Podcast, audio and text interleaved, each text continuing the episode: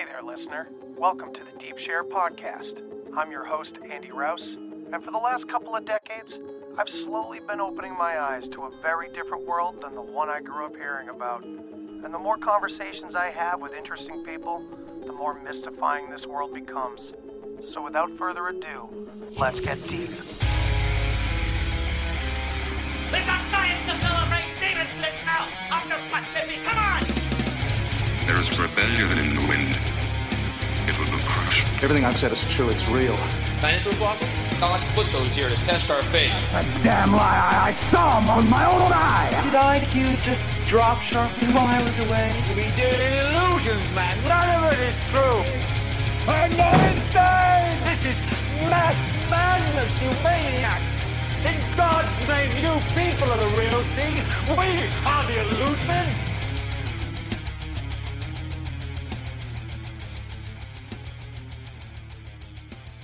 Welcome back to the Deep Share Podcast. Tonight, I have a returning guest, a friend of the show.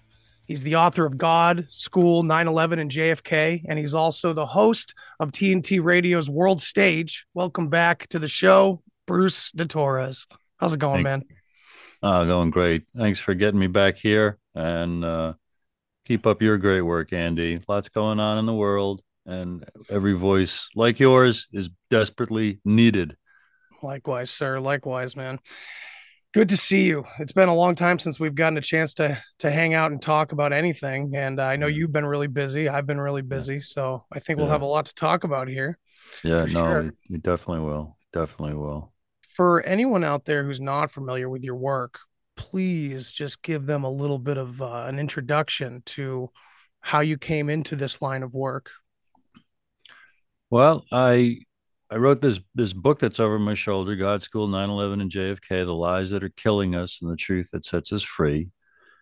And I'd never written a book before, and I worked on it for years and years and years and years and years and years and years. And Trine Day Publishing, Chris Milligan agreed to publish me. And that was a dream come true because I'd been reading Trine Day's books for years. And he said, but it can't come out till the following year, 2021. And COVID had just hit. So I wrote a whole new chapter, COVID-19, that's in this book. But immediately Chris said, hey, you got a great voice. Oliver Stone told me I should start a podcast. So couple years ago, I started helping Chris every week with his own podcast, interviewing his different authors. Right now, he's published about 160 books. And some of these are just classics in terms of the deep dives into the stuff behind the scenes that everybody really, really needs to know.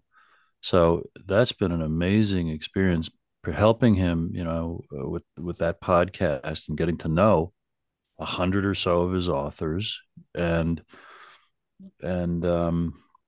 developing a couple other big projects with him.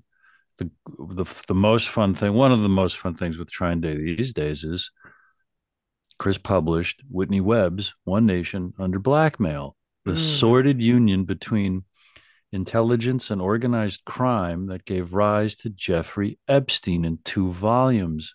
And it's selling really well because Whitney Webb is an unbelievably prolific, intelligent, erudite, brilliant person who's been lighting up the internet for about 5 or 6 years just with her articles on her deep dive and historical documentation of so much garbage, you know, behind the scenes. And now this book, she's been interviewed by Glenn Beck. She's been interviewed by Russell Brand.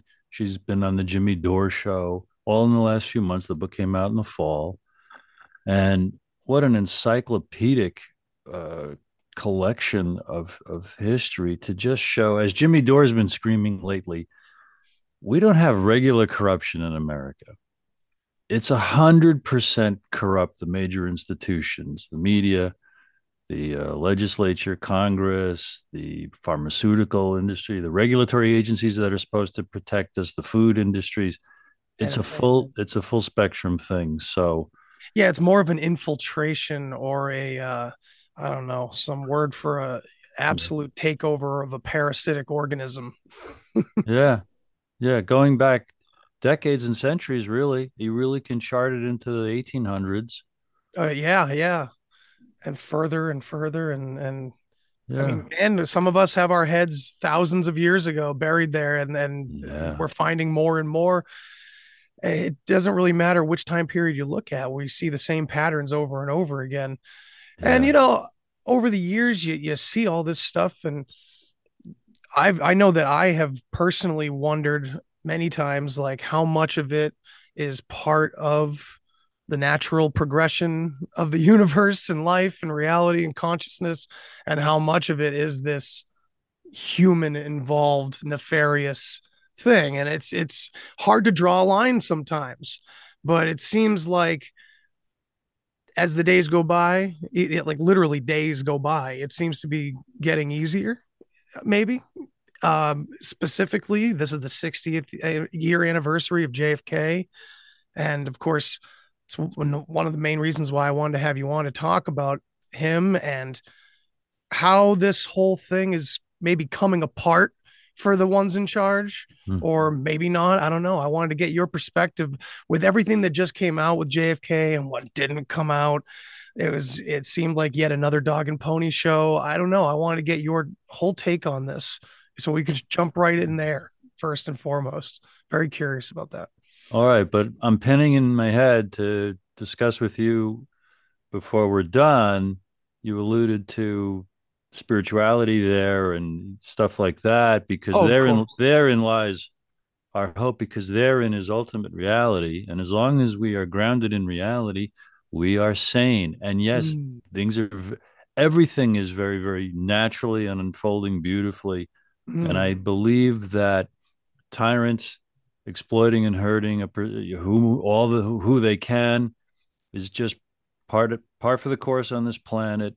Right. And I love to indulge in that. We'll go right to JFK, but I love to indulge the spiritual ideas and perspective that say this is something very intentional we came to experience, either as the one infinite and eternal soul that is playing this game to and for itself, to be entertained by the amnesia, forgetting who we really are, and seeming to be in quote, you know, competing with quote unquote others, and all the clues we've given ourselves that love is the answer. All the fear, we win the game. We figure it out by loving each other as ourself and indulging the fantasy, the ideas that we really are.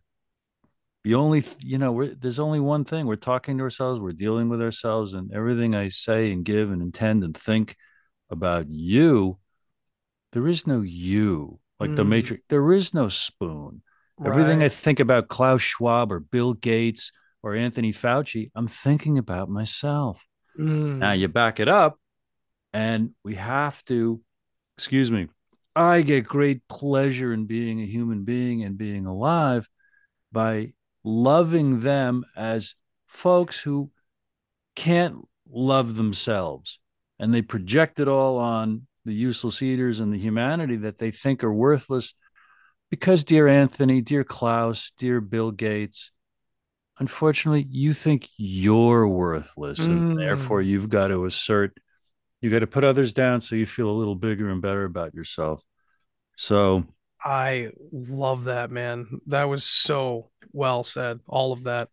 And I completely agree. And that will definitely be the high point, I think, when we get into the nitty gritty, get into the details and the subtleties of human behavior and how spirituality fits in there.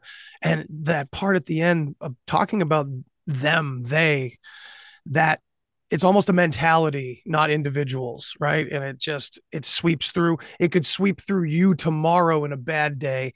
It sweeps through traumatized people forever if never addressed. And that's where the difference is. And I think we're dealing with super traumatized generation after generation of traumatized individuals. And that may be a little radical. That doesn't mean they're not evil and don't do horrible things here in this place in time and space, but it does feel like it comes from trauma. extreme trauma, I would say. And if it doesn't, they were raised to really loathe anyone who's not in their class. Yes. And they're insane. That's an insane perspective. And it doesn't lead to good, because then they overindulge their tyrannies and end up hurting and being alone and all this other, no matter how you look at it, they're a disturbance. Right. Absolutely. Yeah. Disturbance is a good way to put it. There's another new episode of The Deep Share coming out on a few days from now, this is probably coming out afterwards. So I want to introduce you to a friend of mine, a new friend named Duane, who runs a website called Bulletproof Publishers. And he's doing a lot of similar work to what you do and what a lot of other great writers are doing to expose the truth.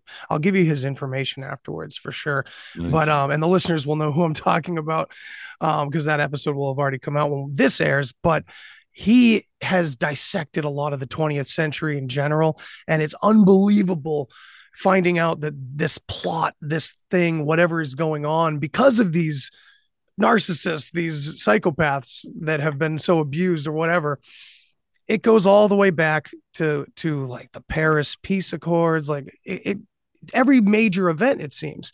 But again, let's start here with Kennedy and see where it can take us. So where or what did you feel when the documents came out a little while ago? How did that come over you? Well, I'm intrigued. I follow it. And there are, God bless them, there are so many folks like Larry Schnaff, I think you pronounce it, and others who instantly, it seems like they pull all-nighters for a week to study the new releases. And within a few days, they were saying, not much new here. A lot of it are documents that had come out in previous releases, only now they're a little less redacted. Okay. And a particular fellow to find and follow about this is Jeff Jefferson Morley, Morley. Okay. He's got a Substack called jfkfacts.substack. And for decades, he's been digging into it. He sued the CIA. I forget what the case was for about 20 years ago, really just doggedly trying to pull all he can out. Wow. About this, because in the arc of America's story, beginning, middle, and end, Act 1, Act 2, Act 3, Kennedy's assassination is the equivalent. If it was the Wizard of Oz, that's the moment when Dorothy douses the witch with the bucket of water and determines the outcome. Whatever America was got doused. Yep. Right there. I say America was mortally wounded when he was killed and crashed and died with 9/11. And the death certificate is the Department of Homeland Security and the USA Patriot Act, because we don't live under the Constitution anymore. We don't have our rights anymore. So we are not America. It's like that movie. I never saw it, but it's Weekend with Bernie's, where they drag the dead body around. That's what we're doing with America. Now, the miracle is we can resuscitate America simply by forcing our representatives to work for us and operating under accountability and transparency per the requirements and the limitations of the Constitution. JFK became the reason I finished this book, because in 2013, I studied the heck out of his assassination, because I was going every Wednesday night to an open mic in a little divey bar where they had singer-songwriters and they had spoken word. And in my 15 minutes, I was teaching them for 7 weeks in a row why the assassination is a bunch of malarkey. I did the same thing 2 years earlier on the 10-year anniversary of 9/11. So this was the 50th anniversary in 2013. And then I couldn't stop reading about JFK because I got fascinated by his greatness, the fact that he stood up to forces that kill to win. So my book's only 175 pages. My JFK chapter is the biggest one in it. It's 50, 60 pages or something like that. Okay. Mm-hmm. And I really do a great summary of his life, his administration, his battles with the CIA, his battles with Johnson, his battles with Hoover of the FBI, and Dulles, of course, with the CIA. And I show much of what really happened in the assassination, to show like no one person was doing it. Mm. And it couldn't be more dramatic, and it couldn't be more inspiring, because we came to the brink in the Cuban Missile Crisis. We're here because Kennedy and Khrushchev were sane enough to be honest enough with each other about what was going on in the context of a 2-year correspondence of letters going back and forth between John F. Kennedy and Nikita Khrushchev, the leader of the Soviet Union, that nobody knew about. They had started writing letters to each other because the world was on the brink at that point in time, in the early 60s. And it came as close to blowing up the world during the Cuban Missile Crisis as it ever has. It's actually come that close other times as well, but particularly we know about the Cuban Missile Crisis because enough came out in the decades following about how close it was. And shortly thereafter, by the next spring and summer, John F. Kennedy declared the desire to reconcile the relationship with the Soviet Union, see if we could create a permanent basis, a real basis for de-escalating the tensions, to the goal of eliminating arms and armaments. On June 10th, 1963, that's another anniversary coming up this year, 60th anniversary in June, he gave his famous speech at American University. It's called the Peace Speech, and everybody ought to Google it right after this show and read it or watch it. Because in this day and age, to folks who think that Biden and Trump and Obama and W and Clinton, the whole litany, are as good as it can be in terms of what a president is, I could imagine someone discovering Kennedy with this peace speech, losing their effing mind with outrage. You mean that's how good it was, and that's how good it could be, and we've had to swallow yuck ever since? Yes. So the deep state that killed him, for the Deep Share podcast here, it's breathtaking. I put a lot on the table right there, Andy. I want to give you a chance to guide, steer, comment, or ask anything along the way. Sure, man. Yeah, absolutely. No, I'm taking it all in, man. Well, yeah. I kind of knew that it was going to be a nothing burger when those files came out. And I find it interesting that it's happening in multiple areas, because the same thing's happening in the UFO community, which to some, it doesn't seem that important, but I think what's happening in that community and what's being done to it, and has been for a long time, is government control and coercion and distortion of truth and control and all that.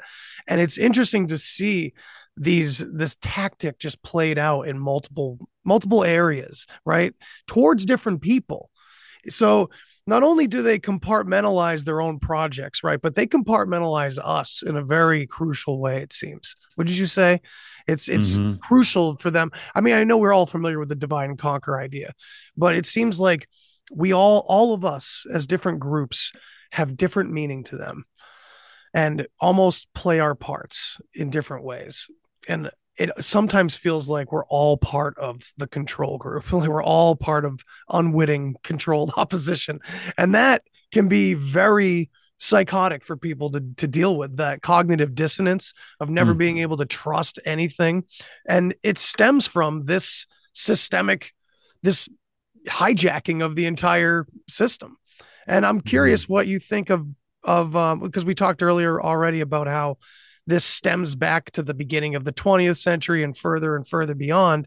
What do you think changed when JFK was killed? Do you think it was all business as usual and everything was going according to plan for these traumatized narcissists that run society, and JFK was like the diamond in the rough that hadn't existed for a long time and was the only rebel to ever exist? Or yeah, I don't know. Like, it goes back further than Kennedy, but we want to feel like up until that point, the presidents were okay. So it's a little, it's hard to dissect. So I don't know. Let's clear that up a little bit. If that was a word salad too, I'm sorry. No, I followed you, and everyone listening followed you very, very clearly. I feel that he was a tipping point. His assassination was a tipping point because they were able, they had enough control of enough corrupt politicians in position and enough control of the media and enough experience doing regime change in the previous 13 or so years since the creation of the CIA in 1947 that they could get away with it. Mm-hmm. Up until then, I feel like it was much more of an open playing field and a free for all of competing individuals and factions.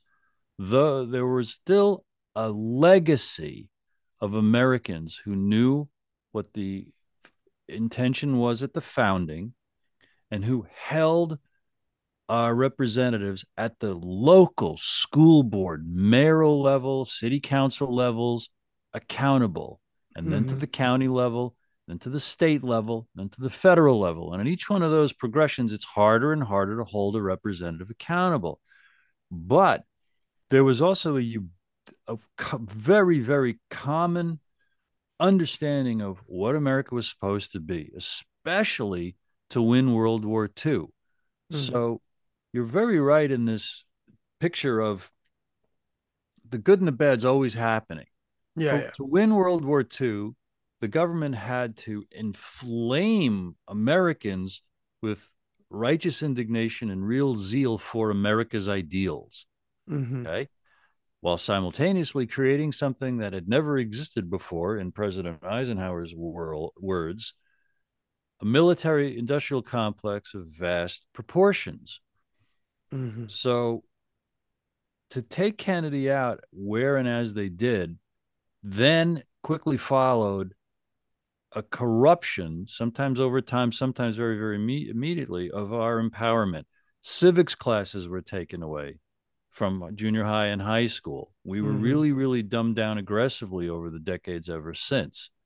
And there was outrage and protests in the streets about the lies our government was telling us about what was happening in Vietnam, what was happening in terms of equality among different races, and also what was happening. I don't know if there were riots and protests about the lies of the Warren Commission, but there were plenty of people writing and speaking up about it. Enough for the CIA to make sure they had their asses covered for all those loud, yelling, long-haired people, you know, with the conspiracy theory term being popularized on purpose. Yeah, a memo that went out from headquarters to many CIA offices, marshal your assets in the media to counter criticism of the Warren report, people who don't believe our story that just little old Lee Harvey Oswald did it, particularly the editors and the publishers, and to counter these conspiracy theories and conspiracy theorists, blah, blah, blah, blah, blah, blah, blah, blah, blah. 1967, a little internal memo, because it was something. So the good news is that when you look at American history, Andy, the founding generation really, really believed. You just got to read George Washington's writings to see, like, he really spoke for the country, and the American free people had something like a 96% literacy rate, and there were newspapers and pamphleteers arguing and competing, accusing each other of fake news way back then, same as it ever was. Nothing new under the sun. Human nature hasn't changed, and yet we were on fire to be this little oasis. We knew what a sacred thing we were. It was common knowledge how brutal a king's tyranny could be. 100 years before our revolution, two King Charleses were among the most evil tyrants who ever brutalized and crushed and controlled not only their people, but also it took 100 years before it to be so bad in the colonies that we said, you're out of your mind if you think we're putting up with this. Mm. And we really appreciated the beautiful experiment that we were in the first generations after our revolution. Mm. And it's just so natural that as the fighters of the revolution became old men and then they died, and Lincoln writes really well about this, what's happening and how it loosened adherence to the founding. Lincoln's whole argument in the 1850s leading up to the Civil War was, we've really degraded. We started by saying all men are created equal, and yet our fathers didn't know what to do with slavery because it was among us and it was embedded in the economies and the lives of a third or half of our brothers and sisters in the South. I can't blame them for not knowing what to do with black slaves and the ideal of freedom we are espousing, because I don't know how to solve that problem itself. It was a deep-seated problem sewn into the fabric, and it didn't have to be. There were a lot of movements at the time of the revolution where people in the South were arguing about, how can we say we are for freedom if we're doing this? Right, folks who were rich and didn't want to work and who liked having slaves said, how can we just set them free among us? They're not educated. They probably hate us for what we're doing. It was an absolutely, look what it took to, and of course, well, there's a lot to it because it was exploited like crazy. Well, I think it's another good point to say that, you know, it was also not just happening here. It's been happening over and over again throughout all of history, and it's still going on today. As everything else is, it's just turned to a clandestine or shadow kind of thing where it's behind closed doors. It's subversive rather than externalized and forceful and aggressive and physically violent. It's kind of, it's still physically violent, but it's like, it's not out in the open like it once was. Yes. And Nazi Germany is a great little rehearsal for what's happening worldwide in the last 3 years. Oh, and absolutely. Has been developing and growing and getting worse since, we'll keep it at Kennedy as a real turning point to, and now it's totally corrupt. Like I think I mentioned, you know, Jimmy Dore is just screaming like it's 100% corrupt. And that's good news because it will collapse. You and I and all of us who are in the know about this, I recommend just doing the daily meditations and prayers and just centering and being ready for everything. Because for folks who would do a 9/11 and who would do a COVID-19 and who would do the injections, okay, which is a Holocaust of a genocide, in my opinion, okay? We have to be ready tomorrow for them to say, oh, we've been cyber attacked and the internet's gone in some places, many places, most places, or electricity, because they're already squeezing food, they're squeezing jobs, they're squeezing. We unfortunately have to be ready for that while we pray and energize and give a lot of intention to sane, life-loving people who know a couple of things. I want to love every minute of my life. That's the only way to love your life. You have to love the moment that you're in. And I want to help. I want to be a blessing to everyone I'm lucky enough to talk to and help them stay calm, which is what we have to parent ourselves like a loving mom. And we have to say, you can handle anything, make a lot of mistakes and learn. You'll get better every single day. That's what a strong father says. Mm-hmm. Get busy. You're responsible. It's your life. How you treat people, how you treat your brother and sister. So you're totally responsible, and we have to raise ourselves to be adults with that level of maturity, and then we have a chance. Yeah, man, I don't think people, well, some people do, of course, some people that are listening right now, but a lot of people out there don't realize that this like erosion of an idea of a family which is happening mostly, in my opinion, towards the having children or not situation out there. It's, you know what I mean? And I was one of them until I had my son. I did not want children. And I'll happily admit that's kind of how I lived my whole 20s. I did not want any, because I looked around, you know, but my wife made me switch that around to say like, well, we have to bring in, you know, a new generation that's going to fix this instead of, you know, I think, you know, we are the preparation for this new generation that's going to actually do something with it, because we won't accidentally traumatize them as much as the previous generation and so on, you know? Mm-hmm. And it just, I think it is getting better. Hopefully it feels like it's getting better. And we have to fan that feeling and constantly every day know what we want, which is I want to love life and I want to help everybody love life. And especially if you've got kids, and to model that, because that's what they're going to learn to a great extent, and to live consciously and parent consciously, like it sounds like you're doing.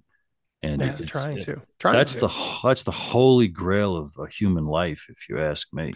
That's where I was going with that, which I didn't. I just trailed off the fact that it's really not about because of course they frame it from a me perspective. Do I want children? But the thing is like having children is not about you. It's not about, it's not having an accessory.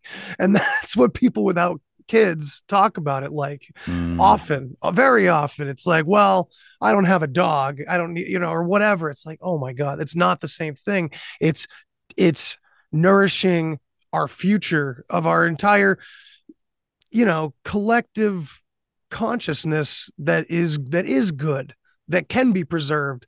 And I think this disillusionment of the family and things like that, it's very subversive, because on the surface, it just seems like a fad, a life decision choice. Oh, people are not having babies. Oh, now they are having. It's so much more than that. And I think we, I guess that's it. I want to take that back to the beginning, which is know thyself. Who am I? What kind of a universe do I live in? Is it a loving, welcoming place? Am I welcome here? Do I belong here? Or am I a problem? Am I an accident? Am I someone's inconvenience? And that means following nature. Think about nature. Nature produced us. Nature produces trees and bees and birds and dogs and you and me. And in nature, as we develop, I have this fantasy of tribal life, prelingual life. Loving and having and loving kids was just as natural as going to the bathroom. It's horrible, you know, but it's just, it's this, there's no analysis about it. It's just what happens. And then with some rationality applied to it or intelligence applied to it, it's, we all thrive when we all thrive. And so in families, tribes, and little communities, it works. Okay. Mm-hmm. And so that's the first thing, is to contemplate, how did I get here? You know, and what do I want? And why don't I want that for everybody? And I do want that for everybody. Mm-hmm. Now, in any population, it seems, there are percentage, it's the bell curve. Right. The vast majority just love to do what everybody else does. That's it. Oh, we're all, you know, eating healthy now, and we're all taking care, playing nice. Great, we're doing that. Oh, we're all turning in our Jewish friends now and letting them get taken away. That's what we're doing now. That's the great middle, because they haven't thought through, what do I want? Because if you've got enough food and you've got the basics of life, but you just go with the flow. Oh, right. They're not taking me, they're taking them. Oh, they're not mocking my tribe, they're mocking that tribe. Everything's okay. But on the fringes, you have geniuses like Kennedy and Gandhi and Martin Luther King and Jesus and Buddha and Rumi, the poets, Khalil Gibran, who really, really get this beautiful experience at a profound level, and they teach us and they inspire us to simplify our lives, not have a lot of wants, needs, and desires, and just hold sacred the precious moment. But on the other side, You have people who lust to dominate and control others, and they organize with each other, they blackmail each other, they compete, but they collude, and they become the rich and the powerful. And okay, so that's just life. That's just life on this human planet. And to do a lot of soul searching and figure out, well, if that's true, how do I want to deal with it? You know, how do I want to deal with it? You know, because, and it's easy to be filled with despair. This is occurring to me to say this.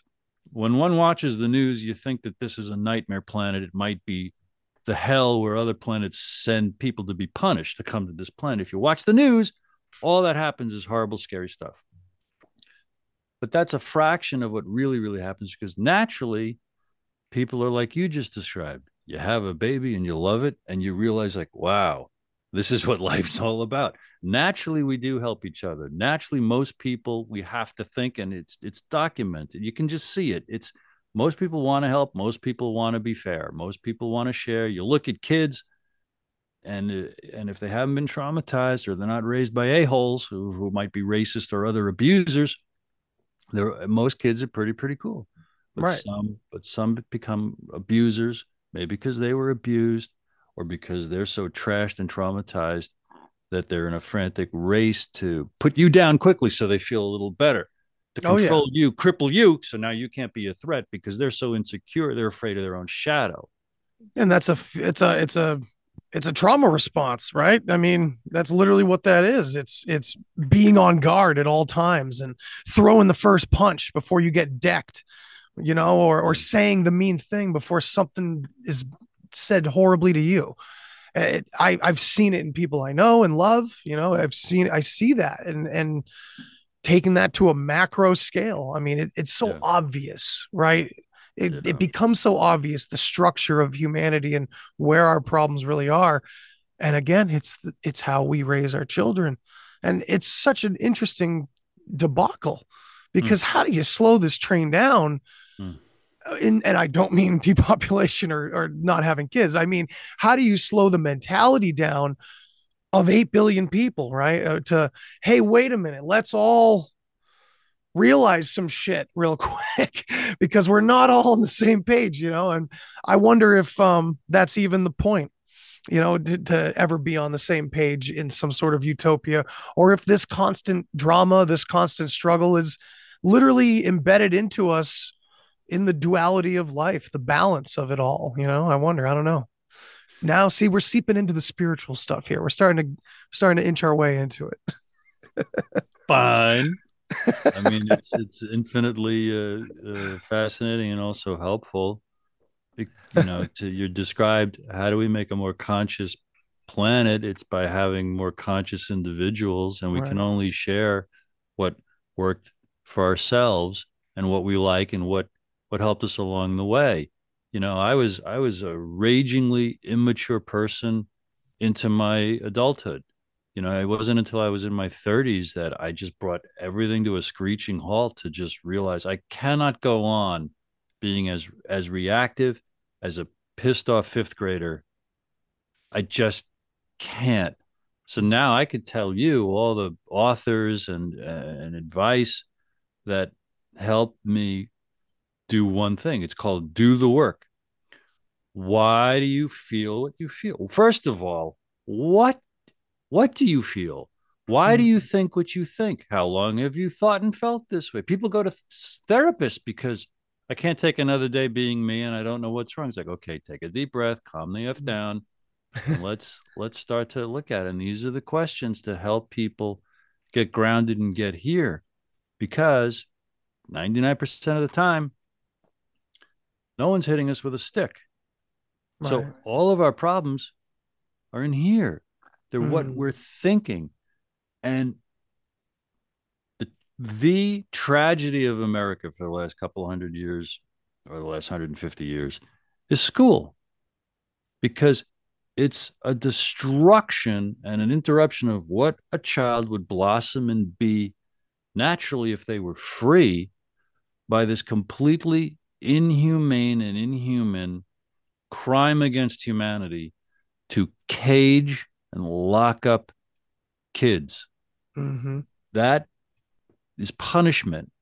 So they internalize, I must be awful. So that's why young men and women don't want kids, maybe, Andy, because we internalized, our hardwiring is, I am awful. I wouldn't inflict myself on a kid. I wouldn't do a child a disservice by giving them me as a parent. You just hit the nail on the head, man. Just to jump in, it was that, plus it was also, why do these people think they know how to raise a kid? I don't know. What? Great quote from Edward Norton in Fight Club. How do I have a kid? I'm a 30-year-old boy. You know, it was a great line. I was younger than him at the time when I saw it, but it was just, it comes back to me a lot, you know? Sorry. No, I could interview you about all this stuff, Andy. You're a thoughtful person, and you've had, how many shows have you done? How many episodes and how many years have you been doing this? I think I started at the beginning of 2020, and this is episode, I think, high 80s. Mm-hmm. I've been taking my time, though. You know, I've had to pace myself a lot. I have to take breaks. That's just fine. For the sanity, you know, because I'm not that guy that will, well, I just got to hustle and sacrifice time with my kid, my wife. I know that that's essential sometimes. I'm not saying I'm a total pushover and I don't work hard, but it's that I'm not going to do an episode every night anymore. I was trying to do that for a little bit, and it's just like, this isn't worth it. I'm losing time talking about how important the family is on my damn show, you know. And you know, it's not that they feel ignored, but still, I just wanted to make sure I was balancing my own stuff. So, and it brings more quality to what I do on the show if I'm balanced and not overwhelmed. And it was definitely getting that way for a while, so I had to take a nice hiatus from it, you know. Well, that makes you the real deal.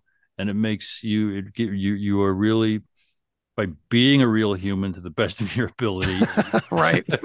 It makes you valuable in everything you do and share and talk about and discuss with folks. Man. Yeah, I appreciate it. It means a lot coming from you, Bruce, because I really appreciate your perspective. And, you know, for those that remember, Bruce was on I think it was a Witness episode where we talked about, we were in a group talking about spiritual experiences, I think. Mm-hmm. And that's where I realized that, like, it doesn't really matter what we call things or what they feel like to us if they're different from everybody else's. It's recognition that we're all trying to describe the same situation over and over and endlessly. That's what keeps me coming back to this stuff and trying to turn other people onto it passively, though, you know. Well, a couple of things. You remind me the joy I have of this dialogue in my head. You know, I could, it's, you know, it's like, know thyself. Okay, Bruce, I want to know who I really, really am. Okay. And then Bruce says, okay, let's start with the basics. You are here, right? Most folks would agree with that. Yes, I am here. Like, okay. I hope so. Yeah, I hope so. Okay. Well, let's assume you're here. Let's say you're here. Okay. What's here? What's present? Now we have to talk to some physicists, and they'll say energy. Okay. So we ask the physicist, what's energy? And they say, well, everything around you, you know, the shape of your body is dependent on the air pressure, which is dependent on the atmosphere. And if anything was a little out of shape, you know, we wouldn't be here. There'd be no life because we've got the air pressure and all. That's fascinating right there. Like, okay. And the way molecules exchange energy, well, there's no place where one molecule ends and another begins. It's really a wave. It's an infinite wave. It's an infinite one thing. That's what energy is. Okay. So It's atoms and particles. Well, no, really, it's potential, because depending on how you measure something determines what it becomes. Mm. It's so we're creating with our observations a real debate quantum physicists have is, when no one's looking at it, does the moon exist? Because in experiments at the finest level of what energy is, depending on the intention of the experimenter determines the outcome. Nothing is without the agency of consciousness looking at it. Long answer to this, to make this point. Basically, physicists say, well, what's here, what you are and what I am, is infinite possibilities, infinite probabilities.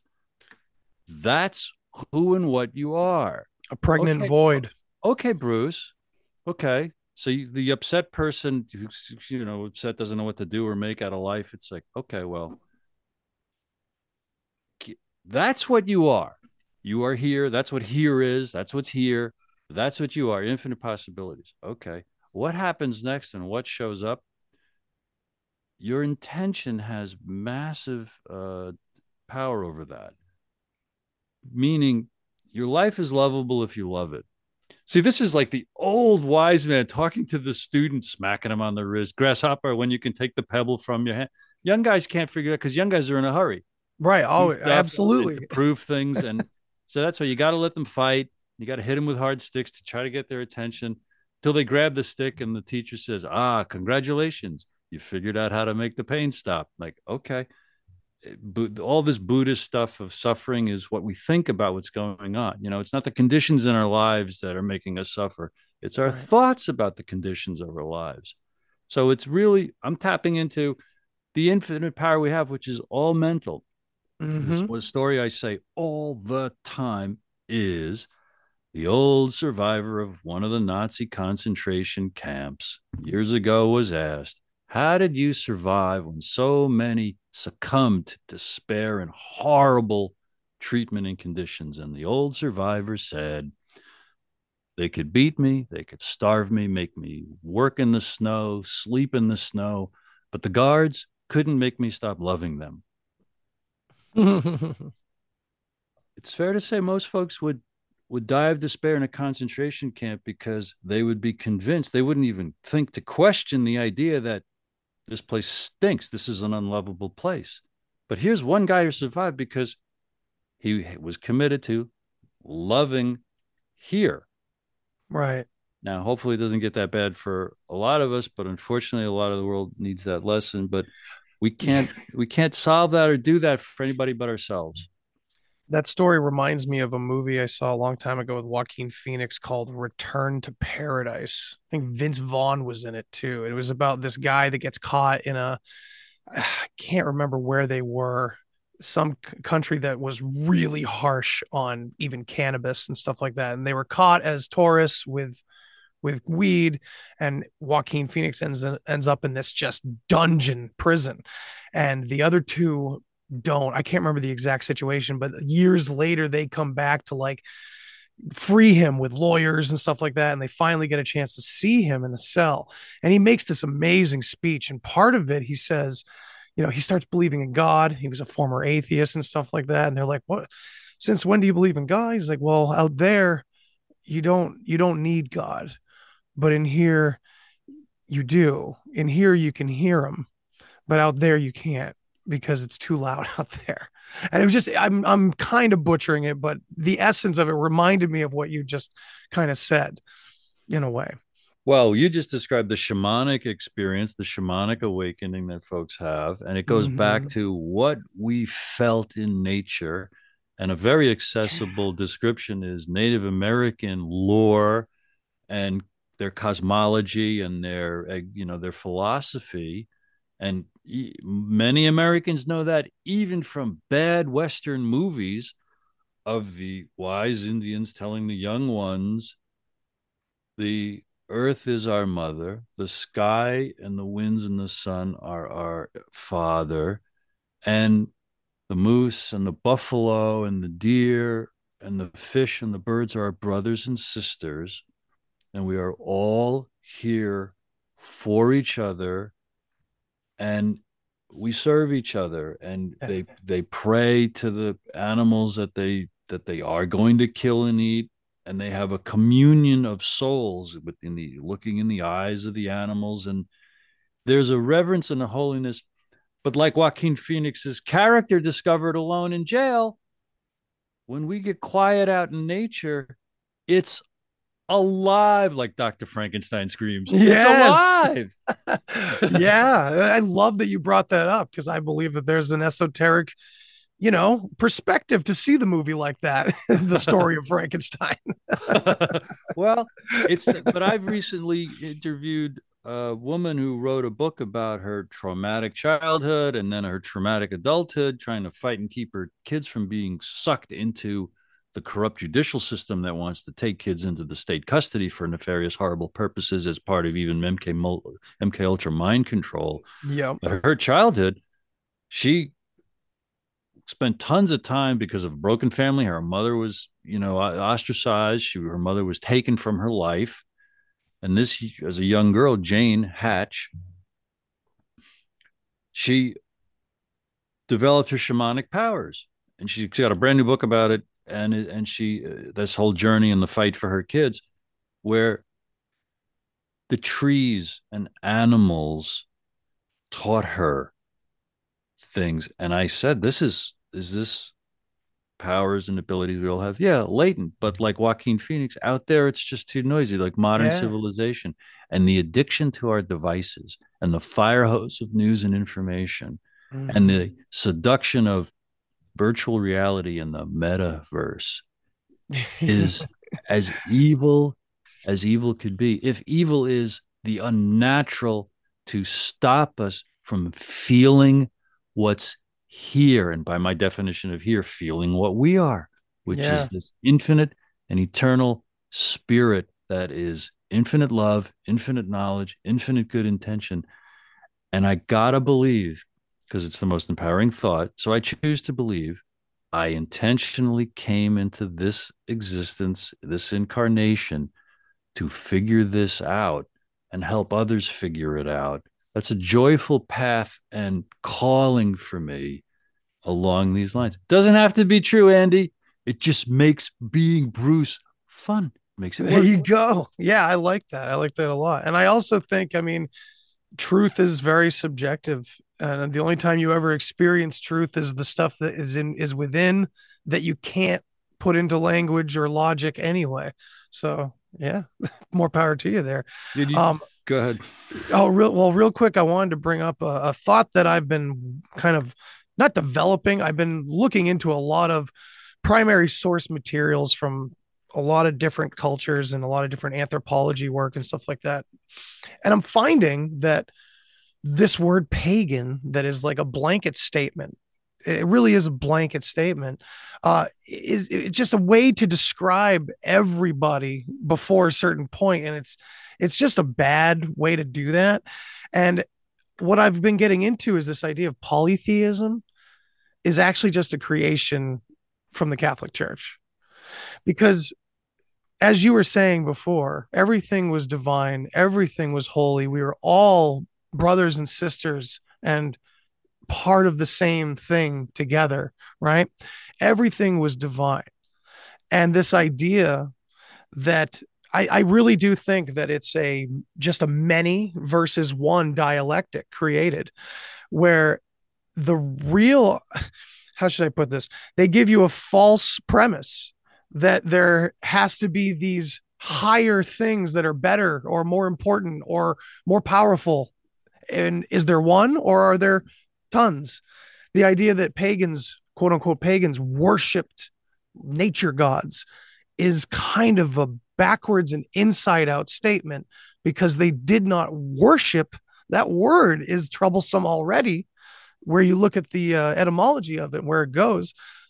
They didn't worship anything. They didn't bow down in a way that was submissive to anything else. It was all love and adoration in the deepest sense. It's that scene from Avatar where Naturi kills the animal and praise for the animal, like you said, you know.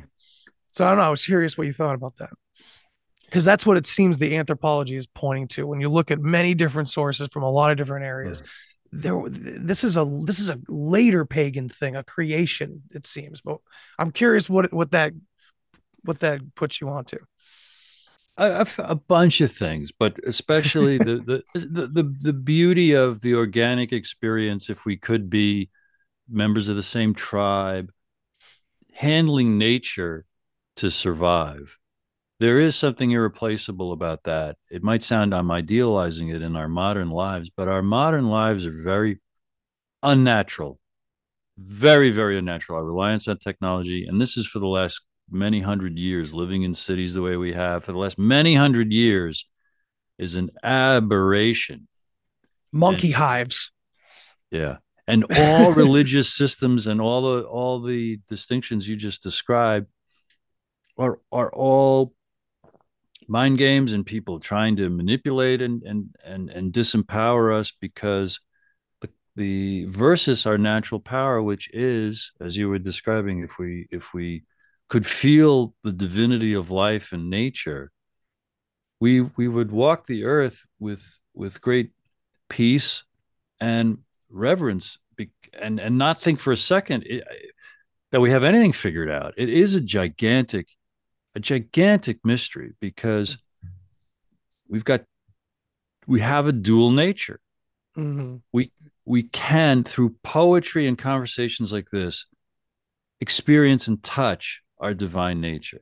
Right. There are hallucinogenic drugs that'll allow folks to do that, but there is also the ecstasies of falling in love as a teenager that are just, there are no drugs that compare with that.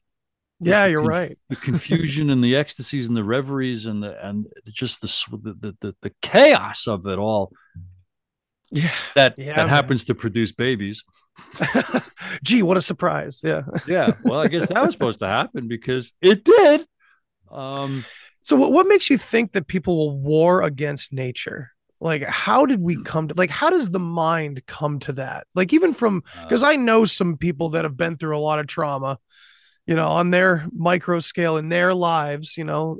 And they still want to do right for the most part. You know, it's like, how did this take over? This idea that nature, or do you think it's even conscious? I guess that's a two-parter. Well, by nature, do you mean, you know, our time outside, or do you mean our natural proclivities and tendencies? Man, well, it's almost like you kind of answered it there. It's kind of both in a way. It's like we are kind of drawn naturally to distraction, maybe because that's what part of the everyday life is. It's a distraction from the truth of our chaos, I guess you could say. But yeah, maybe there's a balance there to find. Well, how about this? It occurs to me to maybe approach this question with a quick review of the theories of Dr. Bruce Lipton, who wrote The Biology of Belief. Love Bruce Lipton. Oh my gosh. Well, for your listeners, his model of babies being in a super learning state until they're around 7 years old. And by the time we're seven, we have concluded and adopted and developed many programs that now run us subconsciously for the rest of our lives, until or unless we bump into frustrations because we don't know, we've got a program running us for success in these areas and failure in those areas. And that's all of Carl Jung's work of making the unconscious conscious. Right. And where that's our nature. So that, like, if someone's warring against nature, they're in the grips of that confusion. Mm. And for Americans, as an example, not raised by loving parents, meaning naturally, this is Bruce's model of parenting. Babies cling to their parents until they don't need to cling anymore, and then work with and live with their parents, helping until they can do everything by themselves. That would make brilliant and magnificent human beings. Right. We are so far from that for decades or a couple centuries now. Absolutely. Our kids are taken from us, and as kids we're taken from our parents, and we're trained on machines and computers now to do what all? It doesn't matter, because we're becoming psychotic messes. There are generations now who are addicted to their cell phones and their video games. They were raised by their cell phones and their video games. And they're afraid of other people. Dating is down. Marriage is down. Relationships are down. pornography. This is Porn Planet. Oh, yeah, man. Sky high. This is porn masturbation planet. Self. It's the me monster planet, too. And that's consciously, because subconsciously it's fear. Fear. Yes. I mean, it's hard enough for a 12-year-old who's well socialized to talk to a member of the opposite sex. Mm-hmm. It's hard enough. Yeah. But if you delay that until they're in your 20s or your 30s or 40s, there are men and women who will never touch a member, you know, of the opposite sex that turns them on, or a member of the same sex that turns them on, because they're touching themselves and they're touching their phone. Yeah. And now we're seeing come online advertisements for other devices and contraptions and virtual reality that even enhance that. Well, if that's not the saddest GD thing you ever heard of in your life, I don't know what it is to me. Yeah. So it's a really back to figuring, reflection. Yeah. Instead of figuring out ourselves or humanity or any of our problems, there's a lot that's, if Bruce Lipton is right about that model of what our subconscious is and how it runs us, that's the cause of the rest of it, in my humble. Yeah. It's this illusory thing we like to call the ego.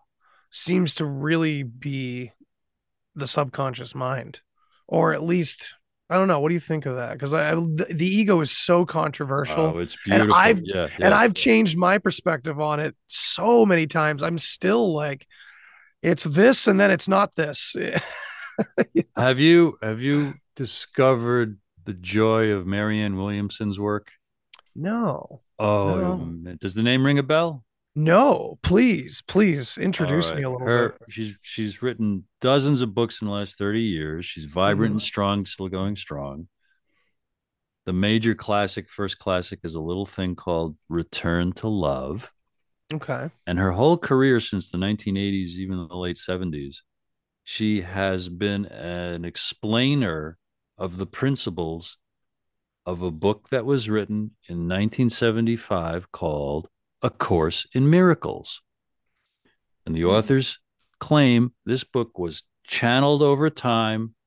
One person got in the mode and the mood for weeks and weeks and months and gave this dictation, and her partner wrote it down. And studying that book turned Marianne Williamson from an angry bitch, her words, in a young girl in her 20s, into someone who could actually help people. And now she's one of the most popular, best-selling spiritual coaches, you want to say, and life-helping kind of people, up there with Deepak Chopra and Wayne Dyer and these amazing, amazing people. Mm-hmm. Because A Course in Miracles is all about this, the spiritual nature of life and the illusion of the ego, because you talked about the ego. The ego is the idea that I'm separate from you. I'm separate from all of existence. I'm special, and I want special relationships. There are many that deserve to be judged and condemned. There are a few that are special, that are worthy of me. Right. And it's a great teaching on the oneness of existence, that what I think about you, I'm thinking about me, because there's only one of us here, because there's only here. Here is what exists. It's looking through your eyes. It's looking through my eyes, but it's just here, you know. And I did so much acting and so many rehearsals and so many improvs that it's so seductive, and it's so dangerous to look in someone's eyes and say, what's going to happen next?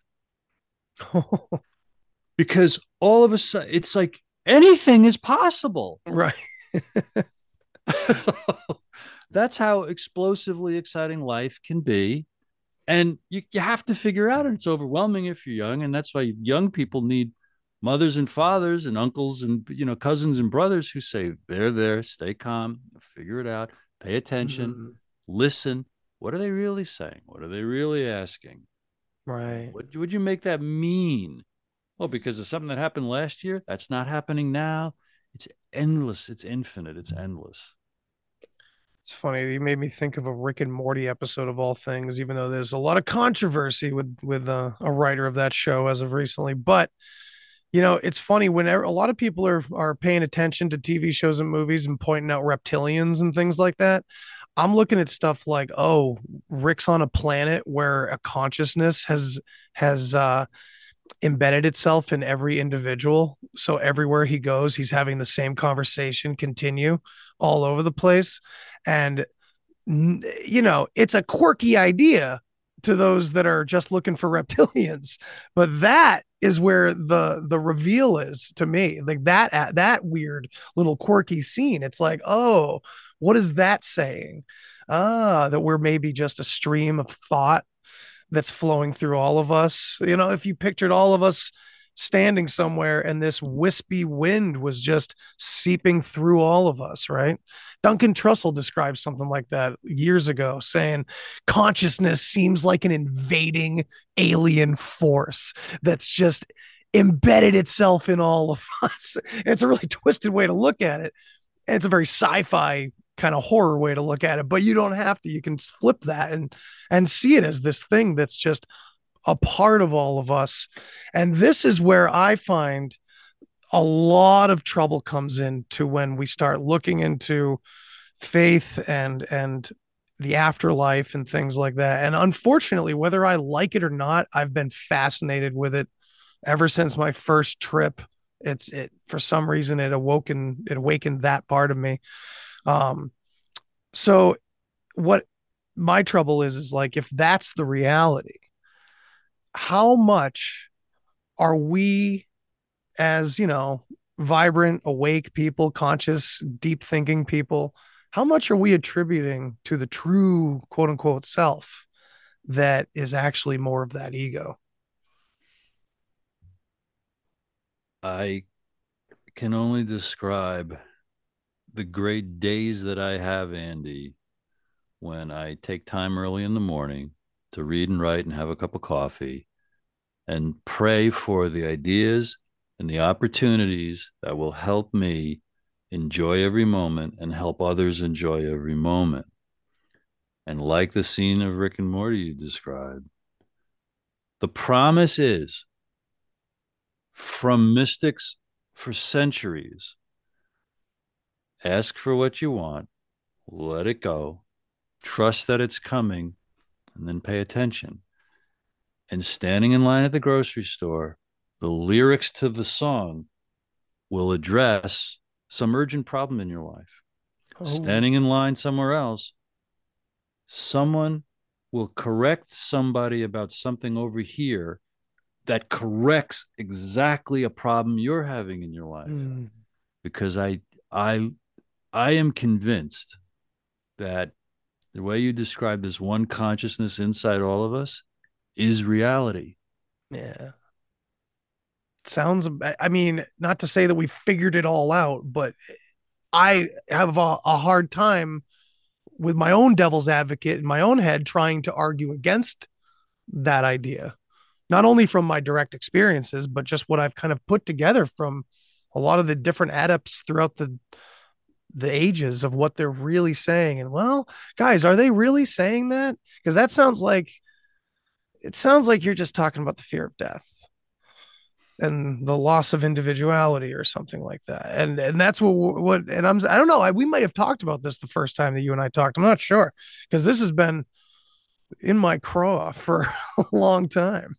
Part of this spiritual imagination that I work on, because it just makes my life easier, and it's corroborated when I bring it up with folks who've pondered these things or just looked into it. So I feel rather sane. I've gotten the social proof, and the corroboration is what I get from hearing from people who had near-death experiences, and then they describe what's on the other side and what they now believe reality really is and what's really going on.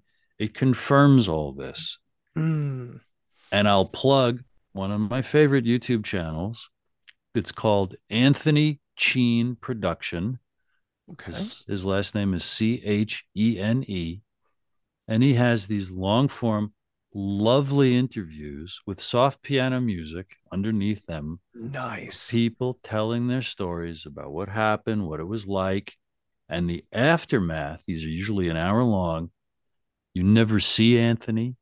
You never hear his voice. His interpositions are just some, like in the last half, he starts having just questions float on the screen that he obviously asks the interviewee while the soft piano music. And these are holy experiences to me. And if what they say is true, there's nothing to fear about death because nothing ends. And in fact, that's just a blossoming into what people who've had great trips on hallucinogenics and psychedelics have said. That's reality. This is a very tiny little sliver of reality. That was beautiful. That helped. It kind of confirmed some stuff in my head. So I love hearing near-death experience stories because the majority of them, they throw everything out, all the crazy rituals and everything you need to do and what's going to happen. And you got to turn away from the light or you got to go into the light or you're going to get trapped again. All this ego stuff. These are ego games. And they just go, no, you just wake up. You just wake up. I always say, if people listening to this right now or tell me I'm a broken record, I bring this up all the time. This, you just wake up.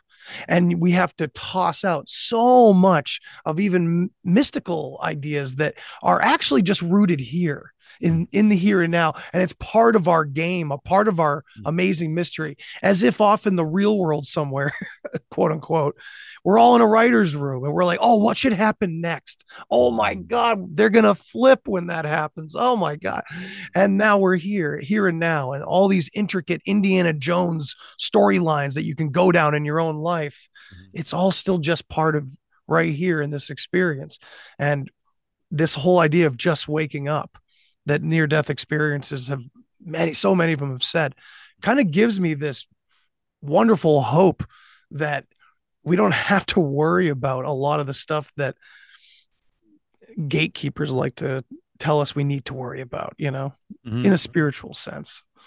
And you made me think of the courage of, no joke, about John F. Kennedy and his brother Bobby.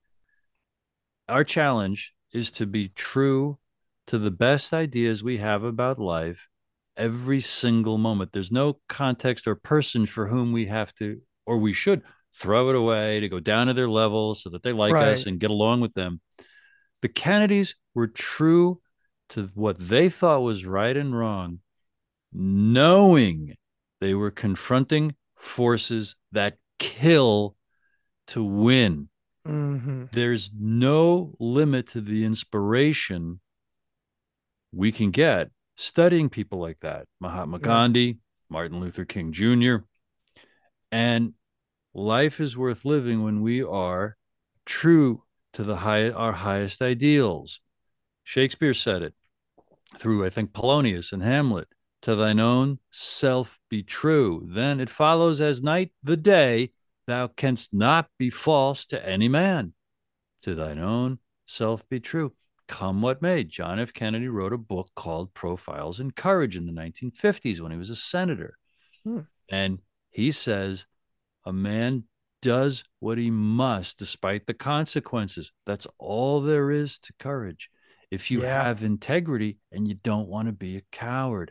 And with this horrible situation in America, a nation of people who were not well parented, we have to challenge each other to have courage, to grow a pair and do the right thing no matter what. The right thing to do is always the right thing to do.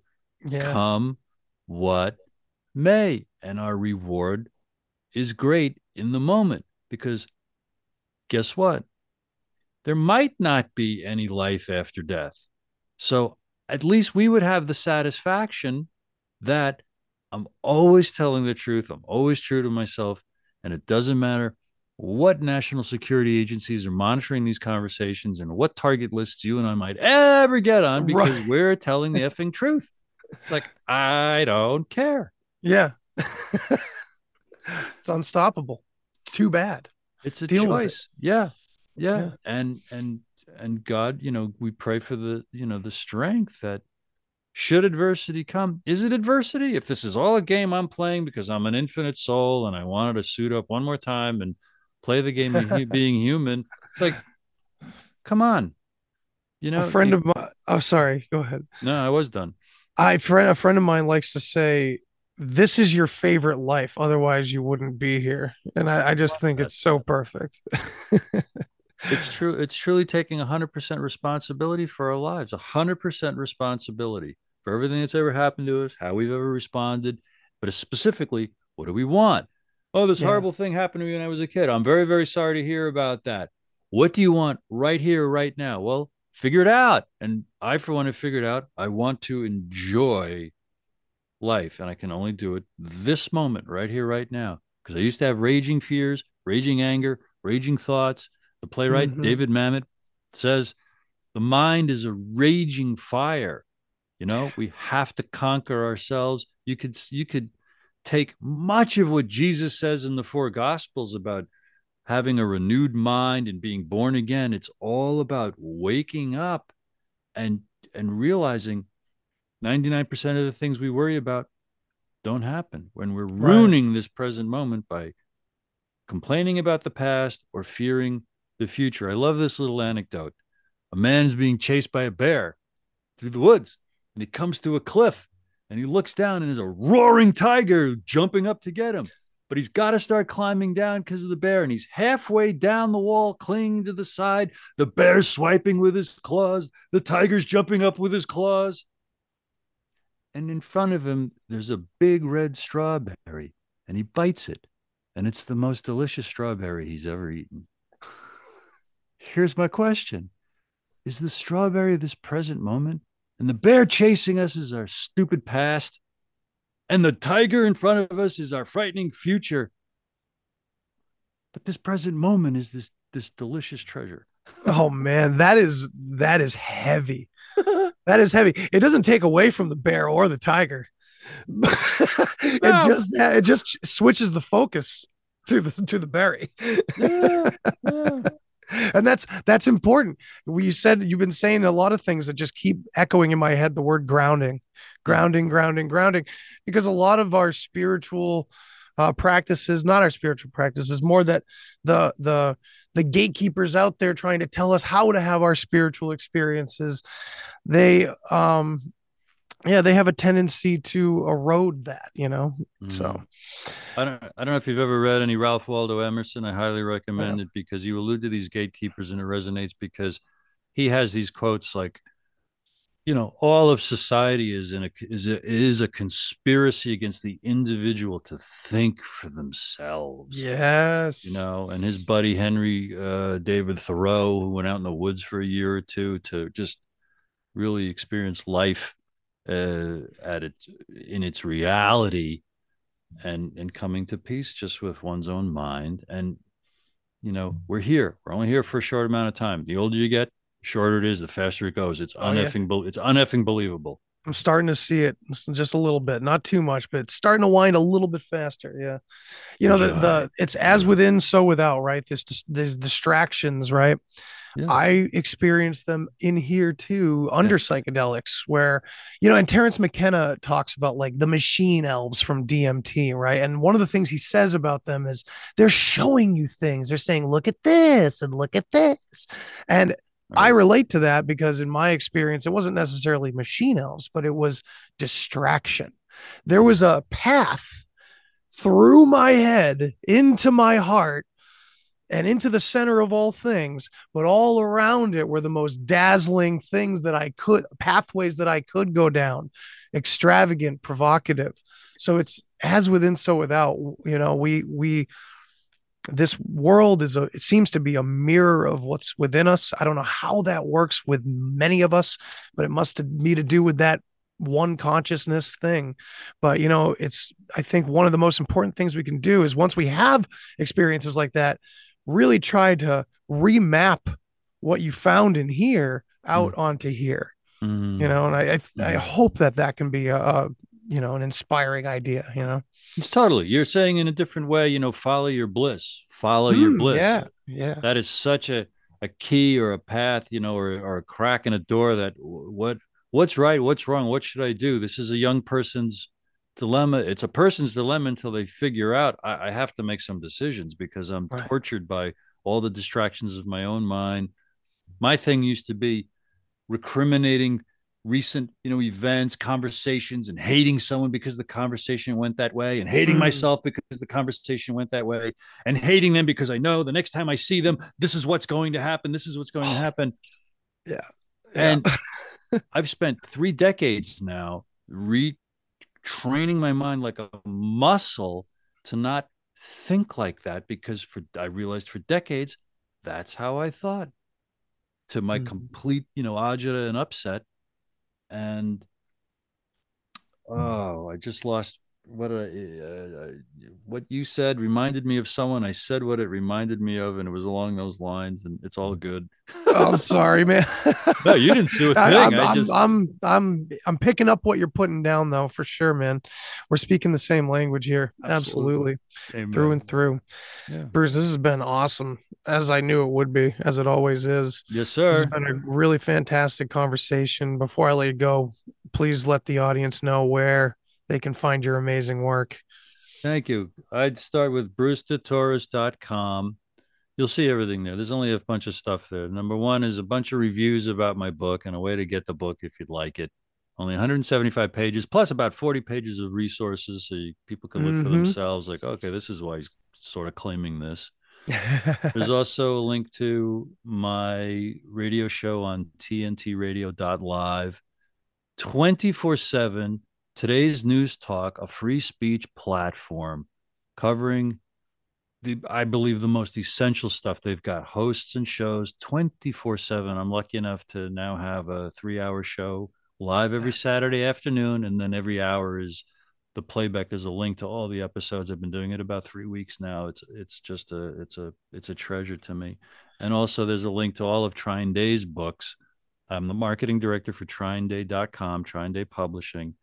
And there's a podcast there of 30-minute episodes with these different authors, and that is an amazing curriculum for anybody who wants to get up to speed about what the F is really going on and how necessary it is for more people to suit up, man up, and be adults and say, now that I know this, I got to at least spread the word, because good things will happen when more of us know what's really going on, when more people have a loving intention about wanting to be, want to enjoy this thing called life, and to get in between abusers and the innocent victims that can't defend themselves. That's also another function in our journey here. Absolutely. And that podcast on Trine Day is a treasure trove of amazing information. I can definitely speak personally about that. And the new show looks incredible. I can't wait to dig into a bunch of episodes. I've already dug into your episode with John Klizik from Unlimited Hangout and other places. He's the author of School World Order. School World Order. I have a copy right upstairs. Yep. Yeah. He's a great man. I love the lineups that you have going on your show. It's looking great. I'm so happy for you that you're enjoying it too. Seems really awesome. Yes, so and I am excited. You will be appearing soon on it. I had a date that's not in front of me, but it's, I think, in March. And, I believe it's March 4th, March 11th. I believe it's 225, actually. That's, or did we change? We might have changed it. Yeah, I think it was the first week of March, maybe. Don't go anywhere. Yeah. What do we got here? We're going to let the people know, right? We've got to remind ourselves here. Yeah. You are March 4th at 4 p.m. Eastern. Beautiful. I can't wait, man. That's going to be so much fun. I love picking your brain. I love when you pick mine. This is a great relationship we got working out here, man. And I really appreciate you coming on. And, maybe later this year, I've been thinking about getting like a real JFK roundtable together. So I've been desperately wanting to like put something together really official, to something that would appeal to someone I love and care about very much. My father, who's very hard-nosed about things and is a little open-minded, but JFK is the way into his heart for sure, And it's like, I just want to assemble the Avengers of the JFK conspiracy. So I think maybe we can work that out at some point this year, and the listeners will enjoy that, I think. It's a great year to do that. It's the 60th anniversary of his peace speech in June, and then his assassination but everything he did that last summer and fall was all about peace. He was on a peace campaign because he was trying to get America to pressure the Senate to ratify a brand new treaty, the first arms control treaty with the Soviet Union, the limited test ban treaty, which got passed in September. He signed it in October. He considered it the greatest act of his administration through that time. If you can, tell me, how old is your dad? My dad is 68. My kind of guy. Yeah, he was around for all of it, and he, you know, that's the thing. It's unbelievable. You know, we always talk about, like, how do you wake people up? Well, you can't really wake anybody up. You got to let them come to things on their own, and that's absolutely true. But you know, when you know someone deep enough, you know where their trigger points are. But you also, like, I love this one. You can lead a horse to water, but you can't make him drink. But you can salt his oats. Ah, there you go. Yeah, see? Whatever that means. I like it. Nah, yeah. All right, Bruce, this was awesome. Thanks again for being here, everybody. Thanks for checking out this episode. And go check out Bruce's amazing work. Go check out his new show, everything. All right, see you next time. Thanks for listening to this episode of the Deep Share Podcast. If you want to hear more, then hit that subscribe button. Follow me on all the social places. And remember, think for yourself, but don't always believe what you think. Till next time. Human sacrifice, dogs and cats living together, that's hysteria. Enough, I get the point. You have meddled with the primal forces of nature. And you will atone. What do we know? What do we know? If I know what we know, well, then I can tell you what we know, and if someone else knows, okay? I mean...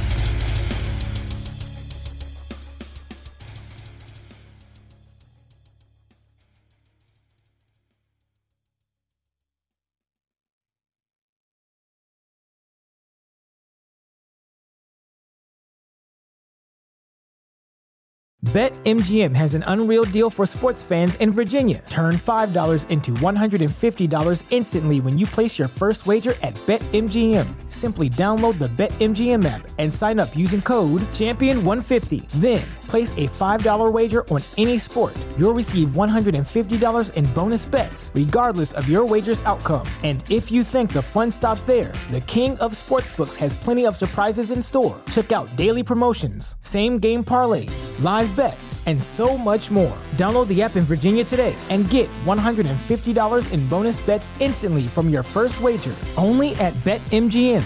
BetMGM and GameSense remind you to play responsibly. See BetMGM.com for terms. 21 plus only. Virginia only. New customer offer. Subject to eligibility requirements. Rewards are non-withdrawable bonus bets that expire in 7 days. Please gamble responsibly. Gambling problem? Call 1-800-GAMBLER. Promotional offer not available in Washington, D.C.